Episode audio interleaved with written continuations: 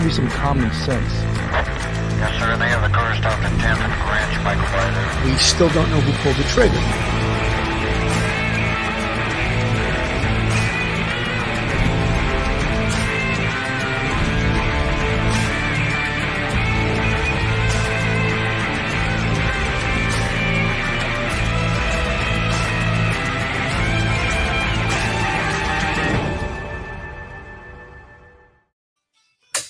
Hello, everyone, and welcome to Police Off the Cuff Real Crime Stories. I'm your host, Bill Cannon, and tonight we have an amazing. I'm sorry, I'm some technical difficulties here. Sorry, guys, had a little technical difficulty there.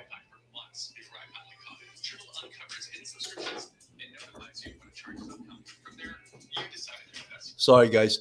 What we have tonight, uh, Edward Edmund Hartnett, the Yonkers police commissioner, who was supposed to be with us tonight, he got stuck in Atlanta, Georgia. His flight couldn't fly in. I, I joked with him. I said that's because he tried to load a trunk filled with cash on the plane. And it just it over it overweighted the plane, but he didn't think that was that funny. But uh, Edmund Hartnett, the Yonkers PC, former NYPD chief, uh, is stuck in Atlanta. He uh, gives his apologies. He asked me if I would let all his fans and his family know that he's not going to be here. But tonight we have Nassau Police Commissioner Patrick Ryder. Patrick, thank you so much for coming to the show. You've been on the show before. You're one of the police leaders across the nation. I'm so thrilled to have you on the show. I'm, I'm happy to be here, Bill, and anything I can offer to help others out there, I'm willing to do. We know you will. You know, Pat, we've been covering the Uvalde school shooting, and I've all the top law enforcement people have weighed in on it. Uh, Bill Bratton, uh, Ed Davis from Boston, and it it's a it's a response disaster. It really is a disaster, and there's there's no way you can really defend it. I, I mean, I it hurts me because it's fellow police officers, but you can't defend it. And Ed Davis, I think, put it best when he said the failure was not in the response, it was not in the training, the failure was in the leadership. And I think he hit it 100% on the head. There was no leadership at that. And the leader who was in charge were finding out little drips and drabs of information that turned out to be correct. And at first, of course, they put out the wrong information. We're finding out that uh, uh, Pete Arredondo, the police chief who was in charge, was a police chief of six officers. I mean, why was he in charge at a major incident like this? It just, to me, it doesn't make any sense. And there's other problems. We're hearing about he didn't have a radio. He's the on-scene commander, and he didn't have a radio. How do you go to a, a, a scene like this and not have a radio with you, so you don't know what the hell's going on from the outside? Comments, well, Pat? You know, you know, it's it's a um, the worst thing we want to do is Monday morning quarterback other cops. We don't. We're, we're not in that world. We're not in that business, right? We we support each other. We stand by each other it was a colossal failure out there. It was it was obviously it cost lives. Um, we you know as the details get more and more uh, flushed out, we'll we'll understand more about what happened. But when you go into some of these small police departments around the country, and you know who they train with, how they train, you know again the leadership, you know where did he get picked from? Is he the guy out of a six man department? Did he come through the ranks of the six men? You know, is he from within? Was he from an outside agency? And and leadership, it's challenging because when you open your mouth and you say the wrong thing, they want to kill you, especially in today's society. When you make the wrong decision, they want to kill you, especially in today's society. Um, you know, unfortunately, the, the bigger message here is that a lot of children lost their lives that didn't have to lose their lives. More could have been done. Response could have been done. Uh, the Nassau County Police Department, we train. It's it's go go go to you not stop the threat. You eliminate the threat. It's got to end. And many times that ends in violence, and that person is dead. That's a reality that people don't like to talk about.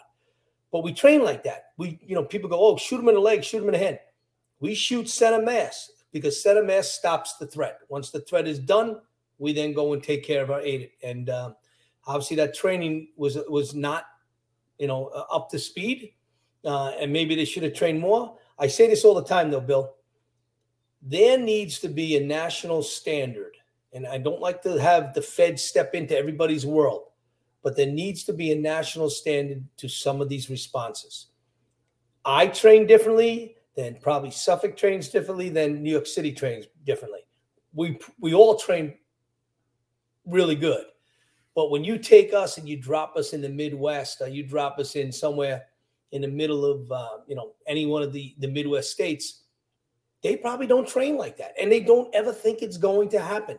That's where it's probably going to happen more, and you, we have seen that because of the way the training and and the levels of protection that we put in place with our schools and cooperation. So again, I, I don't like the money Monday morning quarterback.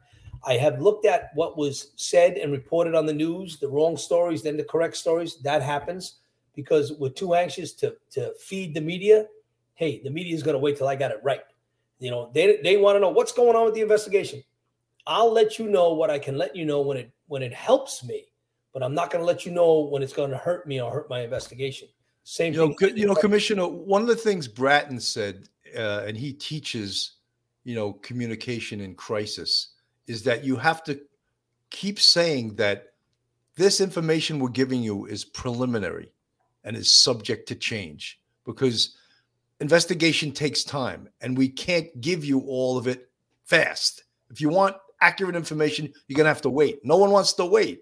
So you have to keep adding that addendum in there. This information is always changing and it's subject to change. And when it changes, we will update the information, but we can't give you 100% truth right now. Uh, that's 100% right. And, you know, if you remember out of Boston, uh, when the commissioner there was speaking, he kept the word was it's very fluid right now. It's very fluid right now. Things are changing.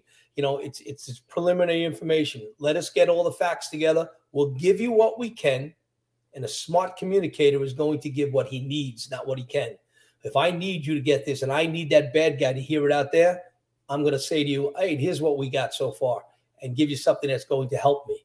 But you know, many times we cave into that pressure, the political pressure, to jump to a um, a quick answer for the media. Hey, sometimes you're going to have to wait. You know, Commissioner, another thing that you said, and I 1000% agree with it, is training, training, training. And politicians always say that when there's a mistake made, but guess what? They really don't mean it because training costs lots of money. And training also takes cops off the road. But a well trained police department is a police department that's going to get things right. When they obviously after the George Floyd and all the unrest that went in this country, defund the police, defund the police. That was not a time to take away funding. That was a time to invest in, in training. If you invest in your police department, you get a better product. We all know, any manager knows the most uh, expensive thing is training. It's equipment. And then when you buy new equipment, you got to train your members. You got to train your members, but you also got to fill your roll calls, which means it's going to cost me money. It's going to cost me overtime. In Nassau County, we find a way to make it work. You know, we work with our unions. Um, you know, there's sometimes we pay, and and there's no way around it. We're going to pay, but there's we should not take money away and and take away from training because if you're not training, you're going to get a bad result. And that's what happens many times around the country.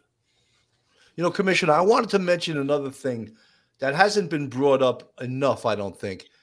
And one of the things is that after a lot of these police incidents, George Floyd, uh, the Michael Brown incident, um, police departments across the nation were being faulted for being militarized. And um, we all know that police departments are paramilitary organizations. They're modeled after military organizations.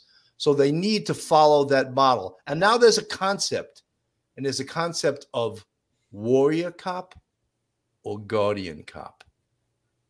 And we need both. We know we need both, but not all cops are warriors. And we know that. You know, the community affairs guy, he's not the guy you want with you when you're facing uh, you know, a gang of shooters you know, or the community policing guy. You want the warriors, and you know, guardians and warriors. They're two different things. And, that, that's that world of you know, round peg, round hole. There are great cops that we have that serve a purpose that I don't want to go through the door with. I don't. You know, I don't want to be on the other side of that door when I get in there with that person. I know I, you trust your partner, you trust the people around you. In an active shooter, you don't get to pick your partner, right? And that day, it's go. You, it's active shooter, you respond, you throw on your tack vest, your tack helmet, pick up your your your breaching tool, you get into that building, you got your sidearm, and you start going to the threat, and you don't stop till you get to the threat. Some, as we saw in, in Texas, that didn't happen. And then the decision was to stop because the shooting stopped. But you got kids dying on the other side of the wall. You know, th- that's not, there's no such thing as that we turn into a barricade. It's go, go, go till you stop that threat. No option. And unfortunately, that didn't happen in, in, in, uh, in, in Texas. But in Buffalo, New York, it did happen. They went after the shooter, you know, and, and unfortunately, the, the armed guard who was off duty, he lost his life going after the shooter because that's what we're trained to do. I, I tell my cops all the time, I go, look, you, you don't get paid, you know, I, I, we get paid for what we do every day. We deliver babies, we handle disputes in families, we're, we're domestic counselors, we're everything.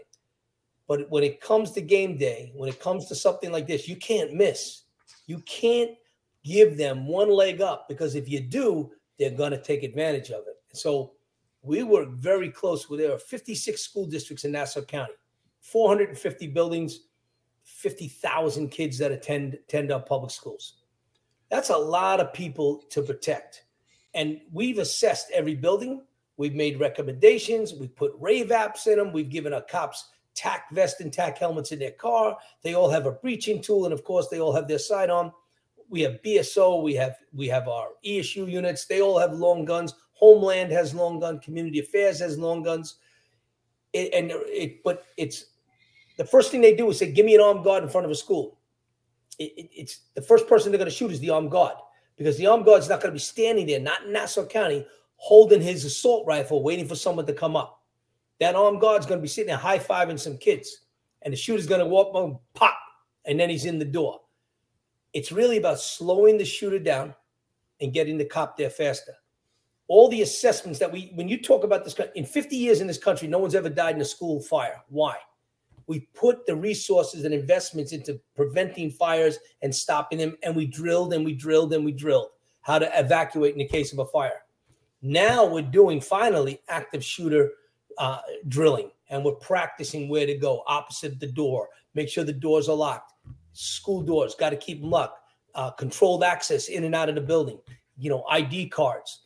People don't like to have their rights infringed on, but if you want to have your your rights protected, we have to step on them a little bit. Absolutely. You know, uh, uh, Commissioner, joining us uh, a little late is uh, Detective Phil Grimaldi. He's usually my co-host. He just uh, sped in from somewhere, but he's here tonight. Welcome, Phil. Thank you, uh, Commissioner. So good to see you. Thank you for coming on. And I apologize for coming on late. I had a, an important uh, situation. My daughter's graduating high school. They had a mass tonight, and uh, they did awards. And I raced home. I got here, and uh, just glad to be part of it. And uh, thank you again for Commissioner for coming on. I, I, had a quick question for you, Commissioner. You said that when they did the, the surveys of the schools, did they implement the uh, the things that you recommended that they do? Did they implement any of them? All of them? Most of them were taken in, into into consideration. A lot of times it comes down to school budget. So now you got to go back to your your community and say, look, and for me to put, you can't put bulletproof glass in buildings. It's just impossible. The the cost, but you can have that entrance booth bulletproof. So the guy inside who's making the calls for help is in a controlled and, and safe environment. Uh, locking of the doors, automatic uh, locking of the doors. God forbid there's an active shooter. Many schools that we went through when we first went through, the doors of the classroom did not lock. So we all know there's never been an active shooter that shoots the lock off the door and then goes into the room. That, that doesn't happen, only on TV. If they check the door and it's locked, they keep going till they find a classroom that's open and they go and they, they do their kill. Um, if you have locking doors and the kids go the opposite end of the corner of the building where they know they're out of sight, nobody can look in and see you, that's the safest way to handle it. A lot of schools that we had, we have them number the windows. In in in Dallas, the one girl kept uh, Dallas, excuse me, in Texas, the one girl kept calling out for help. I'm in, and they go, "Where are you? Call out." When she called out, she got shot, and because she gave the you're giving the bad guy the heads up now. If she all she had to do was tell us what window number. I'm at window 23. And we know what 23 is on the back end of the building. We go to 23, we go in and we we we make our rescue.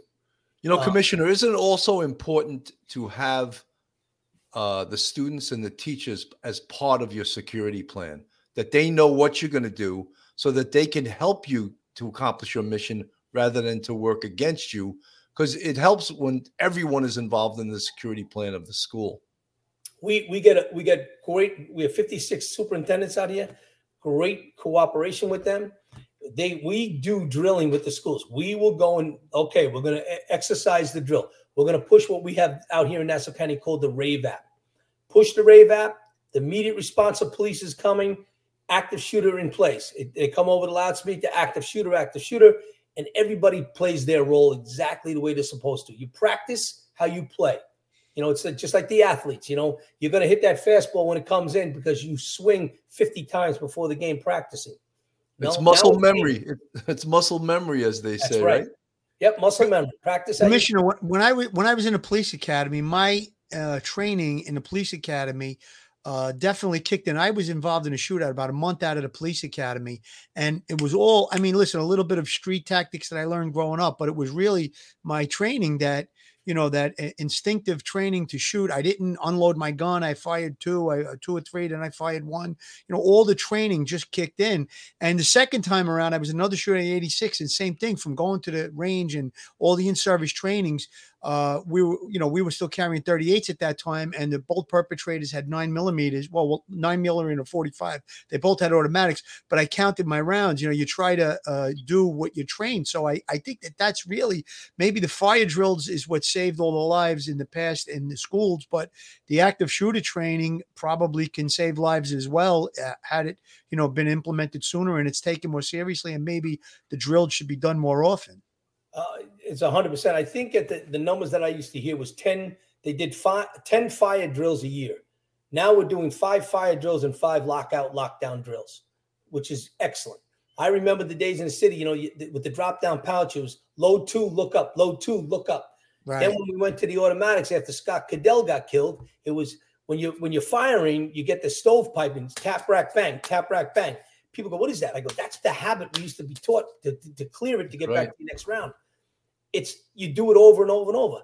Active shooter, lock the door, go to the corner of the room, remain quiet. Do not open the door to anybody until you know for sure it's the police.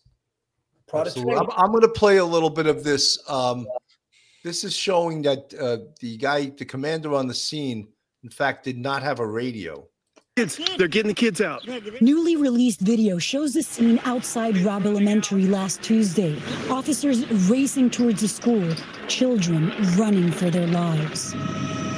But as children trapped inside classrooms 111 and 112, terrorized by the shooter, called 911 begging to be saved, the incident commander, school police chief Pete Arredondo, had 19 officers waiting in a hallway. Well, we need to know what law enforcement was doing, what radio procedures were followed, or State Senator Roland Gutierrez says Arredondo wasn't told what 911 operators and Uvalde police knew that there were kids alive in that room with the shooter. state authority does not know who Uvalde police was communicating the 911 calls to. The chief's decision not to engage the shooter goes against the state's active shooter response training, which school district officers went through in March. It states that officers immediately move into action to isolate, distract, or neutralize the threat. Federico Torres' son, 10 year old Rogelio Torres, was inside classroom 111, where those 911 calls were coming from. He was a smart boy. Torres crosses the border from Mexico every day to work the fields around Uvalde.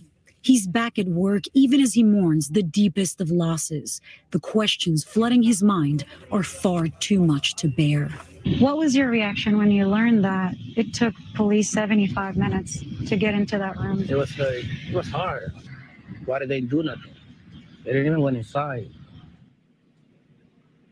Investigators haven't hinted at a motive. We can confirm, though, that the grandmother of the shooter, the first person he shot that day, worked for the school district until 2020, including as a teacher's aide in this elementary school. That's tough to watch. It's tough to defend. Um, we all know as uh, police officers that the rules changed after Columbine. Uh, Columbine, you know, Klebold and Harris, they had just were shooting people, and I think one of the reasons the uh, Colorado Emergency Service didn't go in then was because they were afraid that there were bombs planted all along uh, the corridors of the of the classrooms, as they had indicated, I think online. But after Columbine, all procedures were active shooters. You address the threat, you go after the threat, you stop the threat till he's neutralized. And this is embarrassing. I think you know. It, it, it's tough to watch that video. In our training, the cop on the scene, he's the boss right now. You're in charge. Go. Next, you got two with you, go. You got three, go. We're not waiting for a sergeant. We're not waiting for a lieutenant, and we're not speaking to that sergeant or lieutenant to get direction. It's go. You've got, you know, those indigenous type leaders are ones that save lives. Send them in, go do what you got to do, stop the threat, and then we'll deal with everything afterwards. And unfortunately, they were waiting on on a leader that didn't even have a radio. That's pretty bad. You know, another point I want to make it seems like there was just such a breakdown in communication throughout the whole thing. It seemed like it was total chaos.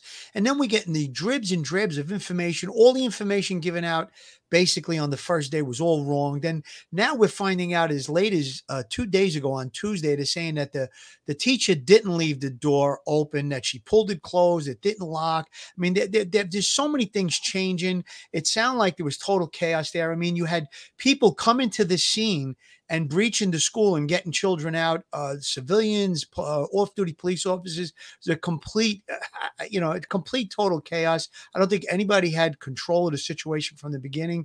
And him not having a radio, I mean, that's just beyond the belief that that that could be the situation. I mean, you know, communication was probably very, very important. The fact that you had someone inside the school in the classroom communicating with 911 and that communication wasn't making it to the offices i mean they could have given direction or got, gotten a scene of what was going on inside the classroom i mean obviously if the officers would have breached the door with uh, you know with gunfire uh, students could have been hit but if they said is there anybody by the door no just the shooters by the door maybe that would have been the signal or the time to you know to hit the door it just seems like a total failure breakdown the, the way that they uh, communicated all the details is ridiculous uh, changing every day. I, I don't even know if we still till this minute have the truth.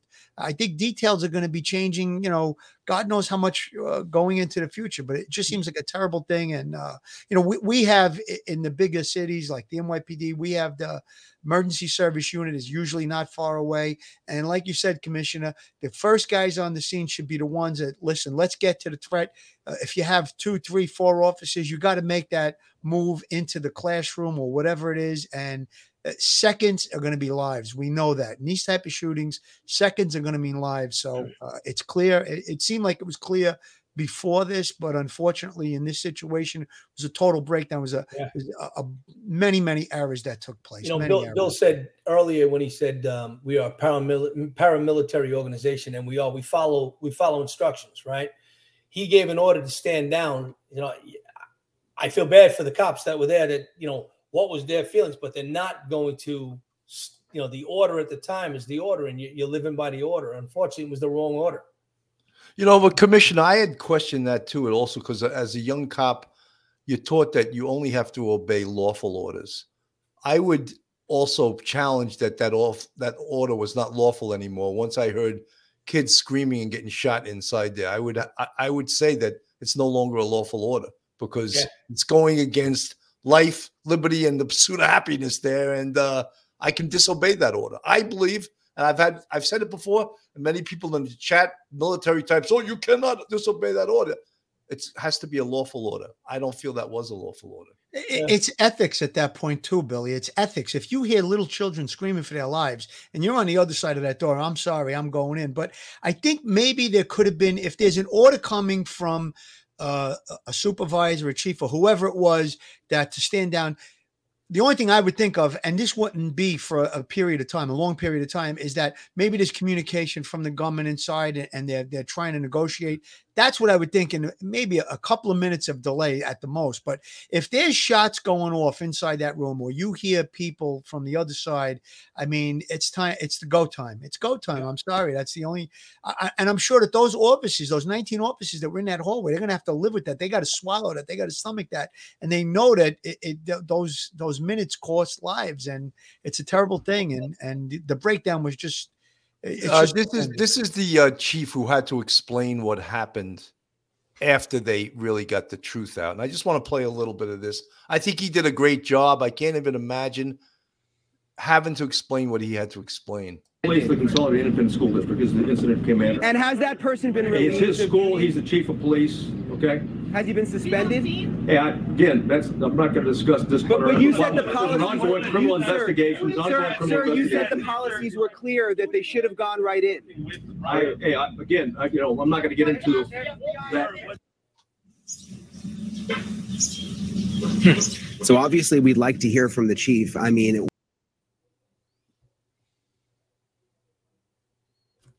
That's a real tough one, right? Yeah. I mean, here he is.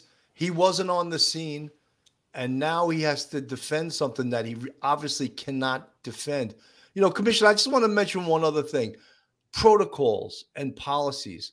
On the NYPD, it clearly states in the patrol guide that the person in charge, and you mentioned it could be a police officer, but the person in charge, once the incident more people get on the scene is the highest ranking member uniform member of the service from patrol services that's correct it's always the highest ranking member right right so in a situation like this he's from the school district police so where are the protocols that would prevent that from ever occurring again i don't want him in charge you know i want the guy from uvalde police or a bigger police department that's more experienced. I don't want that guy in charge. Well, you, you you also saw that they were talking about they were waiting for federal response.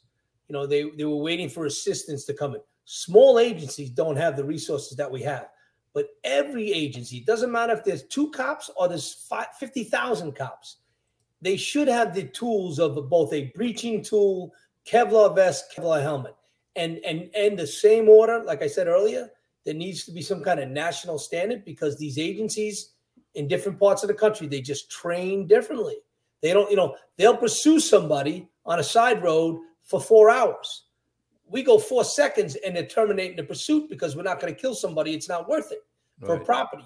But on the other side, they may we we go in and we're there to go take that threat out. They may not train that way. And you know, again, it's looking at the training that goes on in that agency and, and many agencies around the country. Commissioner, how much of this also do you think can be attributed to the whole defund the police movement, the beatings that the police took in the last two or three years, defund, no training, uh, cops stand back, be community policing off, don't be warriors, don't be crime fighters. How much of that have could possibly be having cops second guessing what their whole mission is? So, so I, I, I used this scenario just today when I was explaining to someone about you know, armed guards in front of a school. Most of your armed guards are going to be somebody that's on a second career, right? He's retired, did his 40 years walking a foot post somewhere, and now he's standing in front of a school. An active shooter takes place. Do you think in his mind he's saying, I'm I'm going in after 40 years of working somewhere on I'm not going. And and that's the problem. That's that's yeah. one of the first problems. You know, is that who we're hiring as armed guards. Now you take your own cop. Forget the retired guy now. Now you take an active guy who's doing a side work and he's working at a school and there's a shooter. He's like, hey, I go shoot and I miss and I hit some kid, they're gonna kill me. They're gonna put me in jail. They're gonna, you know, and now they want to, you know, when, when you talk about qualified immunity and they want to try to take that away, these are the kind of things that make the cop second think and say, you know what? Why am I doing this? Well, I give credit to the men and women of the NYPD, Suffolk County, Nassau County. Every single day they're going out and doing the job, even though they know the risk when you have DAs that say, you put your city councils that say, you put your knee on his back, on his diaphragm, you're getting arrested. you know, and I had to, two things that I had to do during the George Floyd uh, time and when reforms came in, I said, one, we're not going into the city no more. You got to make an arrest, and he lives in the city. Call the NYPD, see if they want to grab him.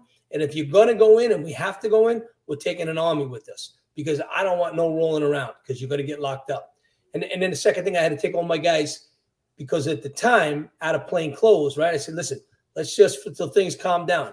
My guys immediately went back into what we call 511s, which is khakis and, and a golf shirt. And we're about to move. Yeah, into- the anti-crime uniform, the green army jacket with the New York Yankee cap. yeah, yeah, yeah, yeah. And, and, And the orange wristband for the color of the day. Yeah. Yeah. That's right. You're talking 80s now, Bill. You're giving away. Yeah, well, that's uh, what it age. was. Everyone was like, "Why don't you just wear the anti-crime uniform?" You know. Yeah, yeah. And the best is when they wore their duty belt over their shorts. Yeah. Some That's guys didn't like want to the spend age. any extra money on anything, right? yeah. I didn't make much money back then. That's that's true. That's true. But you Uh, know, uh, Commissioner, they actually they appealed the diaphragm law. It was reversed, and now it was just reinstituted again. Put it So it's it's it's horrendous. It's just you know, I, I was uh, there's a guy named Mike Cadella who owns um, a jujitsu academy in Staten Island. It's called the Cadella Academy, and I, I want to have him on because I want to do a show on cops and jujitsu. Like, how do you with this diaphragm law, how can you neutralize someone without putting your knee on someone's back? It's almost impossible to get someone handcuffed that doesn't want to be handcuffed without putting your knee on his back. It's it's it's how we train. It's control of that center of the body. Remember when the 80s, right? When we were down below in 20th Street and you you put somebody's hand on the wall underneath the part and you're holding them by the belt buckle, they go grab center. If he moves, push in on the on the center. It's the same thing when you get to the ground. Get on top of him, control him. First thing you do is control his arms, then the legs. But it's all part of it, putting that pressure onto that diaphragm. And you know what? It is meant to slow him down. It is make it to breathe harder. That's the idea of it. I'm trying to get him under control. It's a fight for our life. I give up, he gets my gun, more people die. Right. And you know, the thing is, is that once you get him cuffed, it's over. You get your damn knee off his back, you stand him up, Correct. and you get him into the car as quickly as you can. You get him off the off the scene. We were always taught that in New York because we got airmail, right? Every New York City cop knows what knows what airmail is, right?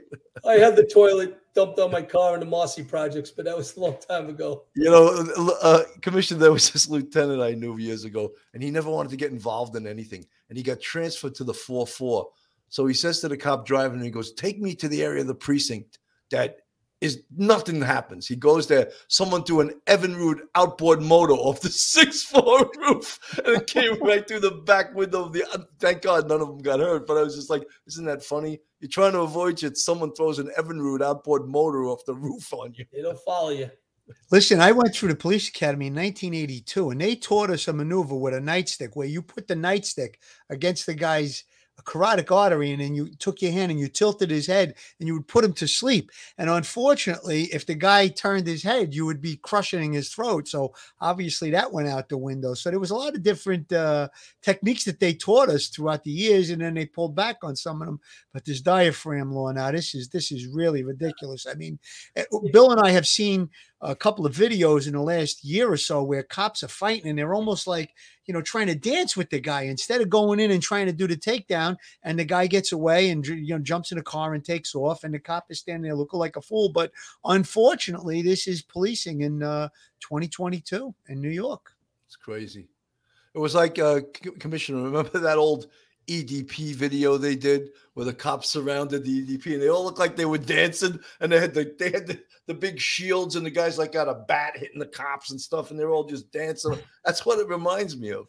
you know you go you go back to training like that and then you go training on the street which you you learned over time when it you know because mental health is a lot to do with our active shooters right but mental health in this country is just gotten out of control it's the covid it's the social media it it's it's uh you know the bullying that goes on and, and it causes a lot of these kids on the spectrum to fall off and and that's why we end up in a lot of these situations but when you thought about it, the way they used to say to police, "Oh, you shouldn't handle mental mental health cases. You guys don't know how to handle it."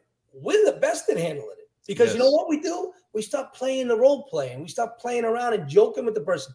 You know, Anthony. Every time you see Anthony on the corner, you're the one that can talk him down off of what he's about to do. I'm not saying we don't bring in our experts because we definitely need them, but it's not just that we we don't know. We live it every day. We we deal with it every single day besides dealing with our cops that are ha- that are half mental aids.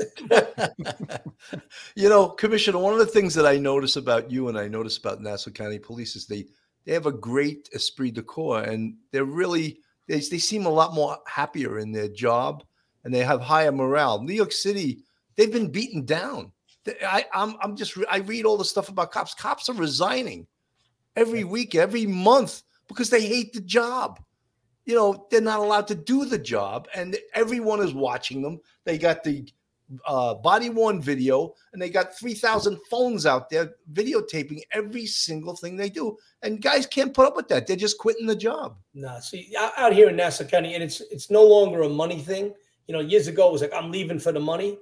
Now what you're leaving for county executive supports his police, legislators support their police, community support their police. You know, we had uh, 360 protests that came through here, and we we let them walk, let them take any street you want to take. It, it was a time for them to exercise their First Amendment, and you know, look, some of it we had it we had to hear. We we had to listen to these messages, and at the end of it, we had no property damage and we had no violence. My cops got it. I said, just go with this right now. Just let them go. And you know, it was rough at times, but they worked they worked their way through it. When you go to the city, you got a mayor at De Blasio did nothing for their cops. You know, right? Um, you you had the community turning their backs on the cops. You had good leaders that were still trying to do the right thing, but sometimes you know you can say, "Oh, this guy Bill Cannon, he can't be our commissioner no more. He's horrible. He's got to go because he did." Listen, if it ain't Bill, then it's Phil, and if it ain't Phil, then it's Pat. Somebody until they get to him to say, "Yes, I'll do what you say." You you know, you, Mr. Mayor, and they, they lost that. You know, and they never let the commissioners do their jobs. Um, policing should be left in that silo to let, hey, do your job. If there's a problem, you call me. If there's good stuff, you call me and we'll stand there together. But, you know, let's figure these things out. And we've lost that. But I also tell everybody that talks to me about going on to the NYPD and stuff, and they go, ah, that's a horrible job. That's a lot of crap. It's it's still a great job. It's a, it's a, it's probably one of the noblest services you can do outside of our military. What we do day in and day out. I go. I was there at Ground Zero. I was there when the, the blackout occurred. I was there when the riots in, in, in Crown Heights occurred. You know, we we it was it was a lot worse back then in, in the 80s when we all went on. But why did we Yeah. do it? Because we wanted them to be part of a difference, make a change. Not going to be that easy this time around. There's a lot of anti-policing, but sooner or later it comes down because even the rich liberals want to make more money.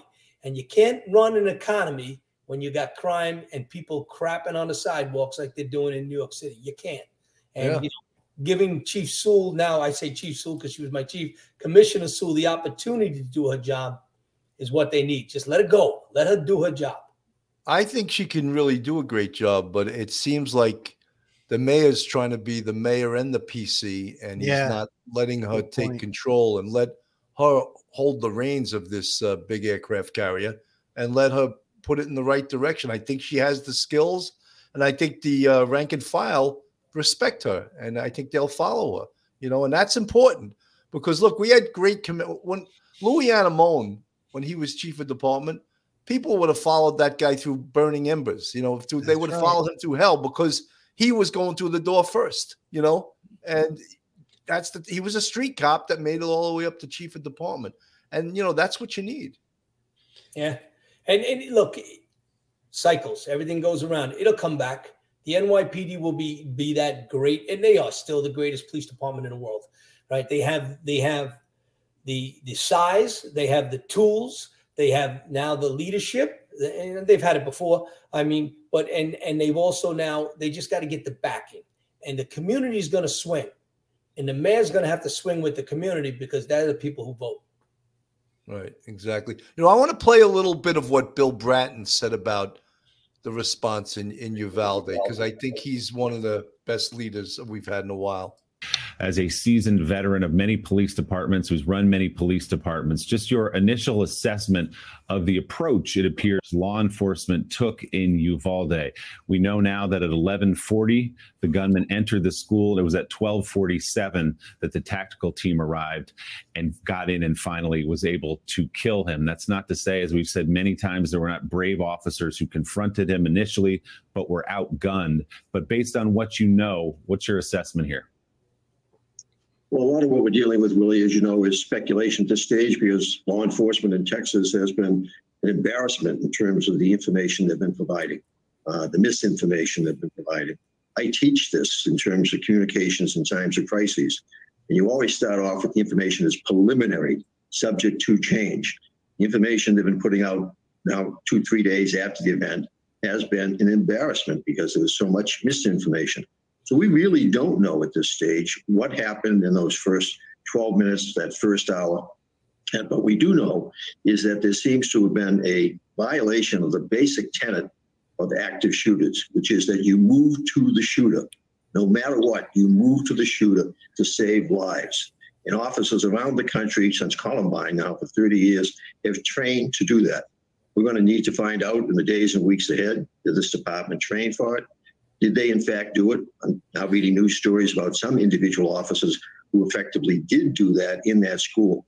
What's also missing here, really, four days into this event, is there's no schematic about this school. This is not one building, it is multiple buildings, multiple classrooms in multiple buildings. So they should be able to, at this stage, to basically explain what does this building look like? Where were officers? Where was the shooter? The confusion. Everybody was killed in one classroom. We now find there may be as many as four classrooms this individual was roaming through. No, there's just so many unanswered questions, but at this stage of the game, they should be doing a much better job than they have been doing to try and explain what they do know. And it's it's a mess. It's an absolute mess. So, I mean, he gave a pretty damn good assessment. I mean, it was pretty harsh. It was a But- terrible mess. Yeah, it was. And and uh, Commissioner, you brought up the fact before that you're doing some really innovative things in Nassau County, and that what thing he mentioned about having schematics of the schools. There's probably programs that you could have every school in Nassau County loaded onto a phone with the schematics so that your emergency service, when responding to an incident like this, they could pull it up on their phone, pull it up on their screen, and it would know exactly where the perpetrator is, and they could move accordingly. Uh, so, so that's valuable in a barricade, not in an active shooter, and I'll tell you why. Seventy-five percent of all active shooters are over in two to three minutes. Done. Right? Usually, he's killed, and then he's going and killed himself. Self-inflicted gun wound. So, seventy-five percent over in two to three minutes. Response time in Nassau County to any emergency call, not a, not your car is in a property damage accident, but an emergency call is three to five minutes. So, if I'm a shooter that's killing between two to three, and I'm between three and five, I need to get there quicker. So the first thing you do is you slow down the shooter. Putting all the measures of an of a um, an assessment that is done, a security assessment on your building, slowing down the door, locking doors, you know where to hide in the place, you know practicing pushing the Rave app, and I'll explain that in a minute.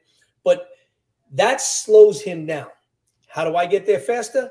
We gave every school a Rave app. It goes on their phone. There's seven people in the building or eight people that have it.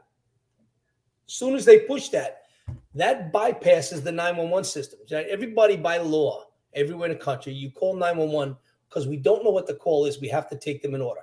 That's the cue. If you have a Rave app, it bypasses the system. It goes directly to another terminal. It geofences it, so I know exactly who's calling me, where they're calling me from, what part of the building they're calling me from, and I'm dispatching my police. If they can't talk, they can text me. If they can't text, just push the button. I got the rest. I'm coming. But now when I get there and they say he's in the gymnasium, if I've never walked that building before, I don't know where the gymnasium is. But every cop in Nassau County is mandated to visit a school a day. You stop five minutes out of your day, say hello, know who your point of contact is, know what their camera system may look like, and know where you're going to walk outside of our homeland security visits. So I walk to school and I don't know if they say cafeteria, I'm going down to the right. Seconds saves lives. Slow the shooter down, get the cops there faster, and know the environment you're about to go into and where you're going to go. That's how you save lives. If you start whipping out plans and cameras, even the, you know the cameras, they say, "Oh, you should have uh, access to our cameras." And by the time I turn it on, if the internet connects and the, you didn't change the password on me, because with that many buildings, that happens every day, right? I'm not going to be able to keep up with that. You heard Bill Bratton say, "Go, go to the shooter, take the shooter out, and then we'll deal with the rest." So slow him down, control access, locking doors, cameras, bollards in front of the building if it's a car, all of those things in place, knowing where to hide, practice and drill like you do in the building. You know, now they're going around and they're selling this stuff where smoke's going to come out of the ceiling and phase out. Get that's a bunch of crap. All of that is crap. It's- Commissioner, what what is that called again? EVAP system? You said? Uh, The- uh, the smoke out of the ceiling? No, no, no. The thing that you said that all the Nassau County It's a rave app. rave app. Yep, and it's just like any app on the phone. And we, when we visit the school, we pick the, the teachers who are going to have it by Okay. where they work in the building.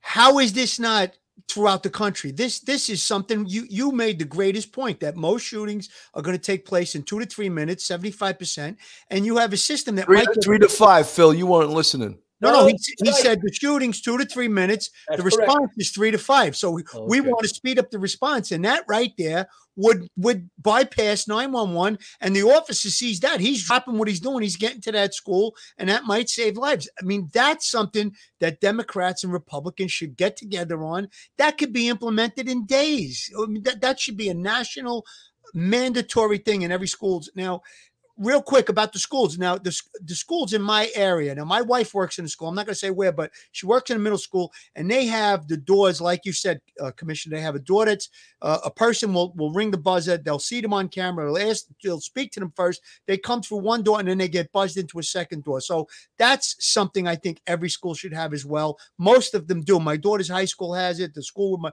my wife works in middle school has it. But but this other thing I think is is probably something even better because it's going to get the cops there quicker. Every every layer we put in there slows him down, and that's what get get me there. Let me do my job. Get me there, and, and slow him down. And I said before you came on, I was talking to Bill. One of the problems we need in this country is a national standard to response. You- everybody can't do their own. Well, I'm going to do it this way, and we're going to think about you know waiting till we get the old diamond way. We don't even do the diamond formation anymore. Now it's first cop go. But remember, the cop has got to have the tools. In every single police car in Nassau County, they have a Kevlar helmet they put on. They have a tack vest they put over their regular vest. They have a breaching tool because if we're telling them to lock the door, the door I want to go in is going to be locked. So how am I getting in? Well, the tool Right. goes in, pops the door, and we're in. And then we and then we'll go with one or two or three cops, what's ever there. We don't wait for a boss. We're gone, and we're in their training. And then the heavy guys will come later, like the ESUs. It's coming, but they're not out there as many as the police cars are. So police have got to be there. The first response, they got to get there quick. People say we should give a police officers assault rifles. I can do gun battle with anybody with any gun with my sidearm, right? If I got the tools and the protection with me, I take cover, even if I have a shield with me. The training on a long gun is a lot more times. And you, you can't get everybody trained to the level of an ESU or a BSO. But when you have multiple people out there with multiple types of guns, that's a better way to handle that problem. Folks, this is police off the cuff, real crime stories. That dapper gentleman, you see a picture of him on the screen. That's Nassau County Police Commissioner Patrick Ryder, who I'm honored to say was also an NYPD officer that started out uh, on the NYPD. The little flyer above, that was uh, Edmund Hartnett is to the left, the guy with the perfect hair that gave us a picture that was 10 years old because he wanted to look much younger than all of us. And uh, he, he got stuck in Atlanta tonight. Uh, his flight didn't get out of there, but we'll have him on again. He's a great guy, and uh, we, we miss him tonight. Ed, if you're watching, listening, we miss having you on the show. Folks, if you're not subscribed to Police Off the Cuff, please go on our YouTube, hit that subscribe button, give us a thumbs up, ring that bell if you want to support us. We have a Patreon with three different levels, and we also have a YouTube channel membership with five different levels. And you see the folks with the green and the font, and they're part of our uh, YouTube channel members, and you can you can join it too. You know, Commissioner, one of the things, I, and I we're at like 50 minutes, and I don't like to go too much past an hour.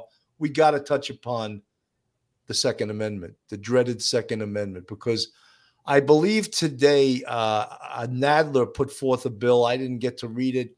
Uh, Joe Murray, who's an attorney that we um, always have on our show, he sent it to me. I didn't get a chance to read it, but I mean, in these situations, I, I mean, I even get where it's like, oh, maybe they shouldn't sell AR-15s to kids that are 18 years old because, you know, if you respond and if you would have responded to Sandy Hook and saw 25 year olds dead, I mean, that's a, a picture that's going to be in your mind for the rest of your life. You'll never forget it. As well as this 19 fourth graders and, and two adults shot by this crazed uh, shooter. And of course, one side always blames the gun and they never want to blame the shooter. Your thoughts on the Second Amendment? Listen, the Second Amendment, obviously, when when our founding fathers drew up the Second Amendment, we didn't have the guns that we have today. So I'm I'm one of these guys, and I, I'm a pro gun guy, and and I I can live with a couple of changes, a couple of restrictions. You know, maybe a little longer on oversight before we issue the gun. But that being said, if you take the guns away from the good people, the only people with guns will be the bad people. And and bad people do bad things. If you give them an opportunity, they'll use a knife, they'll use a gun, they'll use a bat. They're bad people. If if guns are not out there to people have the right to defend themselves, that's a problem. And you know, I, I this is we in the state of New York, they're making changes right now up in Albany before they close out for the session, and they want to add in gun changes. They want to have you know stamping the the bullets now, so we can track the bullets. Bad guys don't follow those rules. No. The good guys will follow the rules. The bad guys will take any bullets they can get and put it in the gun. It doesn't matter what stamps on it, you know. And to break into my house and steal my bullets and then use those bullets with that stamp on it.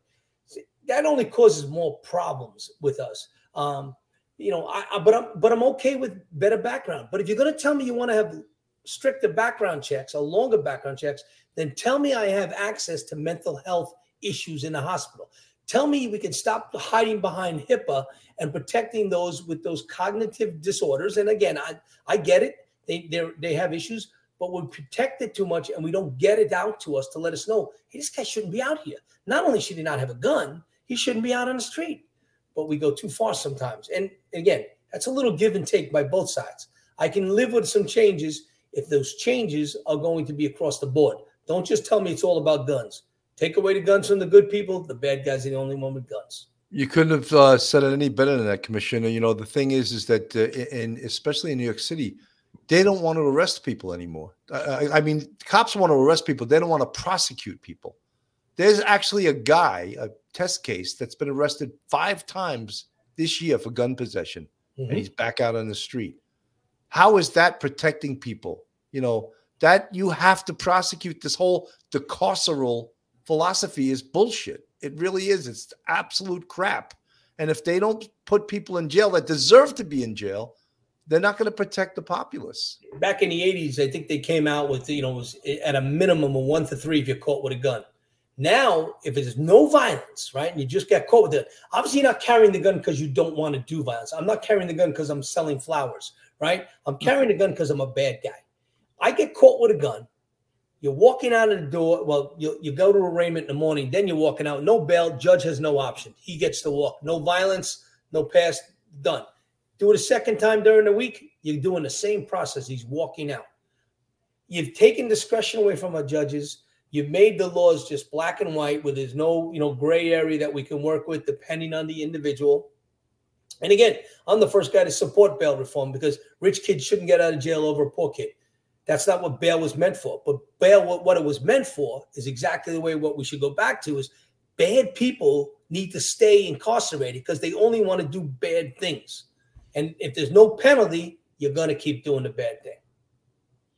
We can't live in a revolving door justice system and and it be safe. It's just not practical. And instead of focusing on, you know, the Second Amendment, like Billy was saying, and Bill and I talked about this many times in the past few days about this. How about enforcing the laws that it is? There's a guy walking around free right now that has five uh, five times arrested with a loaded gun in New York City, and he's out, and that's just absurd. So, what message are you sending to everyone else that's going to do bad things? All these gangbangers, it's not a big deal. You could carry that. The minute they took away anti-crime, the, everybody started carrying, and then now you have the bail reform. So you have all these components, and we're we're basically living in a lawless society, and and we can watch the news at noon or eleven o'clock, and we'll see the woman, a sixteen-year-old kid, getting stabbed in the back by some random psycho, and all the rest of it, and shootings, and and you know uh, we're worried about legal gun owners and putting numbers on shell casings of bullets, like you said, Commissioner, that someone can steal those and use them, and then it's going to be just a lot of confusion. No, let's. We have laws on the books. Let's enforce the laws that we have. And and you know, uh, there was a st- statistic over last weekend. Now the shooting happened uh, during last week. On the weekend, there were 14 more. They call it uh, uh, not an active shooter, uh, where, more than four people are shot, um, uh, multiple people shot, and there was 14 of those. Chicago, there was like 48 shootings. I think nine people killed, and they're just not making the headlines. And and you know we have a problem throughout the country, not only in schools. It's it's a lot of other places. And until we address everything how could we just address you know uh, the second amendment? And and it's really it, it's not making a lot of sense what these politicians are doing. I mean uh, schumer knocked the bill the other day to, to have uh, throughout the country uh, an armed officer at every school. He knocked it before it even went up uh, for a vote. So uh, you know eh, they got to meet they got to come. Like bill and i have said they're all on on opposite ends. There's got to be some kind of compromise in the middle. And again i found out today that in Israel. I went for my 9/11 screening, and the doctor there, Dr. Udison, uh, has family in Israel. She she told me that uh, that if you want to own a firearm in Israel, you have to go through uh, some type of a psychological interview to say that you're stable. So again, those are the things that could be uh, implemented. You know, there's a waiting period when you buy a handgun.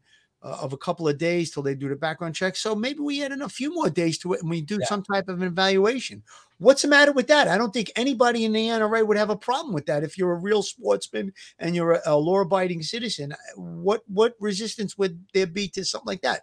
But the the problem is is that you know they want to take a little at a time and they want to remove the guns. Look what's going on in Canada based on the shooting. No more handguns in Canada. Nobody's allowed to own a handgun, and if you own a handgun, they're going to confiscate it from you. So again, we're we're we're, we're being led around by Marxists and, and people that just want to uh, you know. Uh, Control. It's all about control in these uh, They- political. They arenas. want to take the guns away. It'll it'll be a civil war in this country because people Absolutely. have the right under that Second Amendment to defend themselves, and and that and that that's an that's an important right. But on the other side, like you said, you got to find the middle of the road. Give in a little bit. Let's work together. But they'll never because I'm over here and there he's over Yep. here and we're not coming together. That's not what politics was was based on. You know, we have different beliefs, but you put them in a room and you come to a compromise. There's no compromise right now because we're reactive in society. We're never proactive. We're always like, oh, we got to do something else. Take the guns away. That's not the answer. And that's not going to happen either. And the Democrats know that. They can change all the rules, the rules they want. They're not going to take guns away from the people in this country. It's not going to happen. No, it isn't. Most We're of the go to people a quick uh, Phil. Let's go to a quick commercial break here. Joe Murray, attorney at law. Have you found yourself in a jam? Are you in need of legal counsel in the New York area? Do you need a victim's advocate? Well, Joe Murray is your man. He's not only an experienced trial attorney, he's also a retired 15 year member of the NYPD. He literally knows both sides of the fence. His website, website is jmurray law.com. His telephone number is 646 838 1702, or you could email Joe at joe at jmurray law.com. Looking for a vacation oasis, the Comfort Inn Oceanside in sunny Deerfield Beach, Florida has you covered. Take a dip in the outdoor heated pool with a water slide for the kids, have a cocktail poolside, or relax in the Oasis Courtyard Lounge. Just a short walk to the best restaurants in the Deerfield Beach International Fishing Pier. Soak up the sun, swim in the pristine blue ocean, or stroll along the famous beach. Maybe enjoy a sunset from a beachside restaurant. Guests enjoy a complimentary breakfast and a fresh brewed coffee 24 7. If you mention police off the cuff at booking, you'll receive a 20% discount. That's right, a 20% discount. So book your, t- your stay today by calling 954 428 0650. You know, uh, Commissioner, I just want to play a little bit of this, and this is of the chief from uh, Tulsa, Oklahoma, Police Chief Wendell Franklin, and it's just, I think, shows the difference between a super, super professional presentation uh, and also an unbelievable response that the Tulsa police did to that shooter at the hospital there. Uh, let me just play a little bit of this. in Yale yesterday. This was not done. Um, this was a coordinated effort. It was not done haphazardly. I also have to thank the dispatchers and call takers at our 911 center that reacted as they were trained. Law enforcement across the nation is dealing with increased violence among people. This is yet another act of violence upon an American city. I will say that as a Tulsa police officer, we train, we train, and we train. And we train for instances such as this. And I'm overwhelmed and proud of the men and women, all those that responded yesterday. Now, I want to take some time and go over the timeline with you as we know it today.